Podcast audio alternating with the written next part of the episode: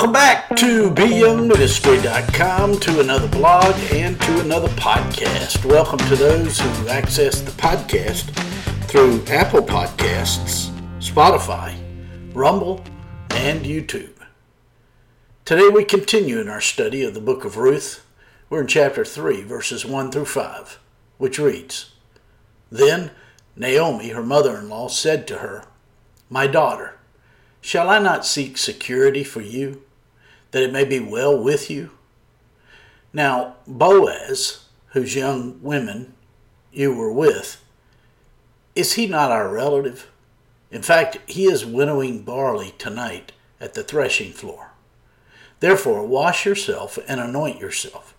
Put on your best garment, and go down to the threshing floor. But do not make yourself known to the man until he has finished eating and drinking.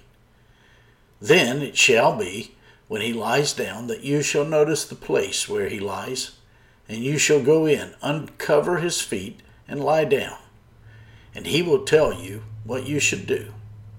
And she said to her, All that you say to me, I will do.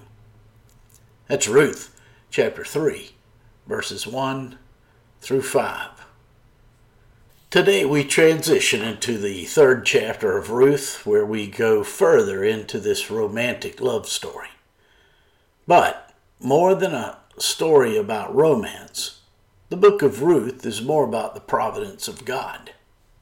And providence can be defined as God weaving natural events together supernaturally.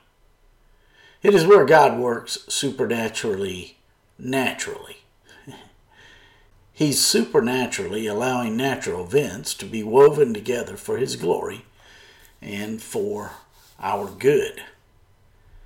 There are only 85 verses in the book of Ruth, but there are a tremendous amount of spiritual principles discovered herein.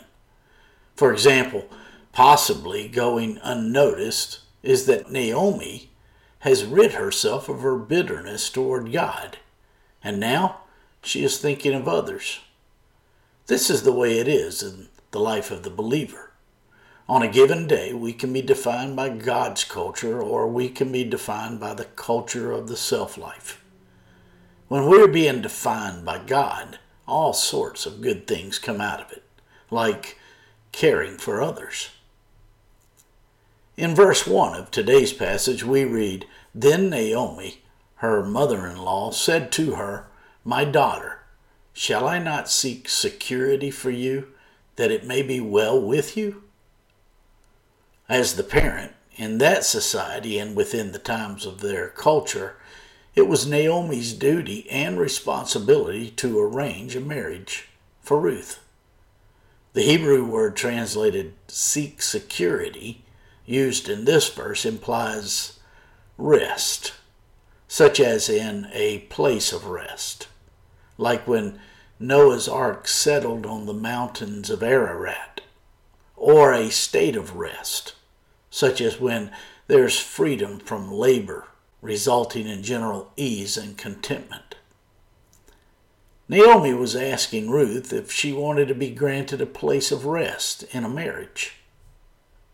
As we previously mentioned, in those days there was a law that required the kinsman redeemer to marry a widow resulting in her being able to rest from her labors.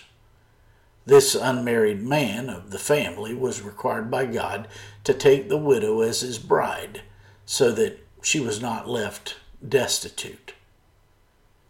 Now that Naomi is back in the position of being defined by the Lord, she suggests to Ruth to allow her to work a deal out for her. Naomi knew the scriptures and that God had a huge heart for the widows and the orphans. And since Boaz was older than Ruth by a generation, he would not have asked Ruth for her hand in marriage.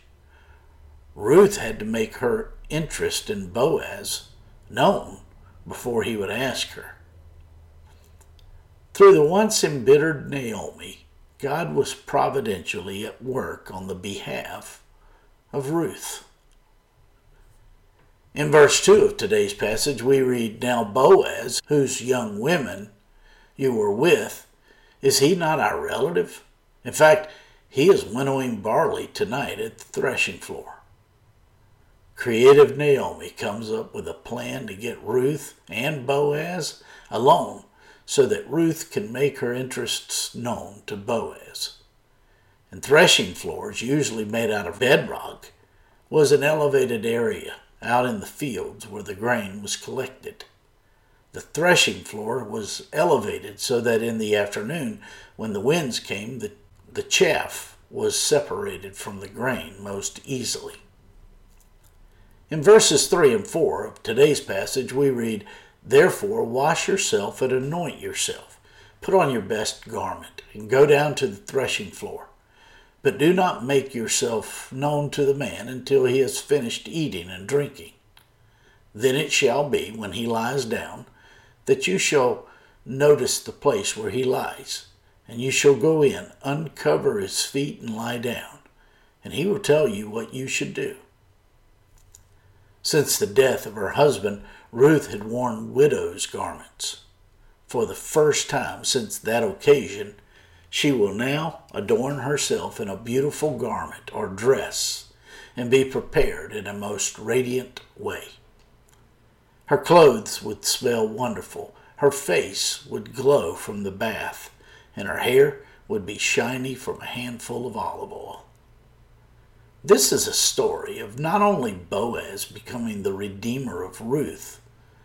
This true historically verified story provides a picture of the Lord Jesus and those who follow him. Every word and every detail is given to show us the Lord's greater story of love, redemption, and restoration of his people.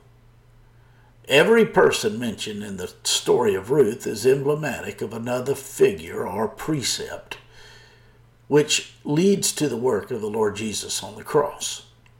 The story of Ruth is truly a work of beauty, and God has taken these real people with their truly human needs and desires and has used them as examples of His redemption for the people of the world. To uncover his feet was literally the places of his feet. It would be comparable to saying the foot of his bed.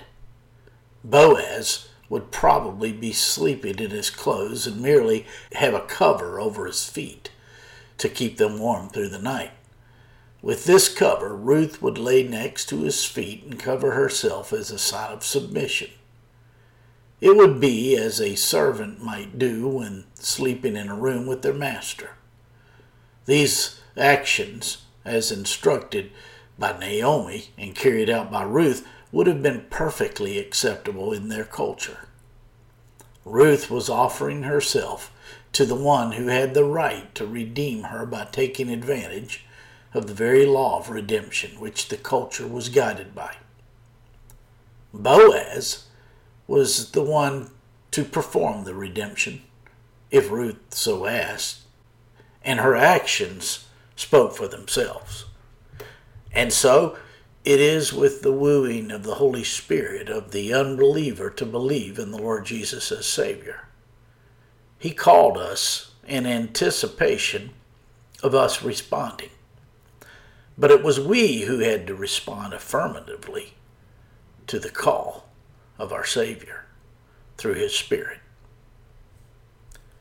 In verse 5 of today's passage, we read, And she said to her, All that you say to me, I will do. Naomi had certainly presented a rather risky venture for Ruth, one that could have potentially been fraught with danger should Boaz choose not to redeem her. What is truly amazing is the simple response given by Ruth, specifically, quote, All that you say to me I will do, end quote. Ruth did not question Naomi's plan. There was only a simple response of obedience. We should not be surprised at this because this is what Ruth has done throughout the book.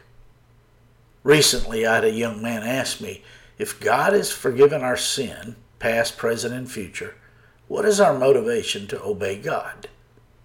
I responded, It is intelligent to obey God, for He has given us His Word in order to inculcate His culture into our souls. And quite frankly, it is rather foolish to think that we know better than God. And Ruth obeyed because she understood this principle. My friends, I trust this blog and this podcast are helping you in your walk with the Lord. If I can be of further assistance to you, shoot me an email at byoungministry at gmail.com. Hey, have a great.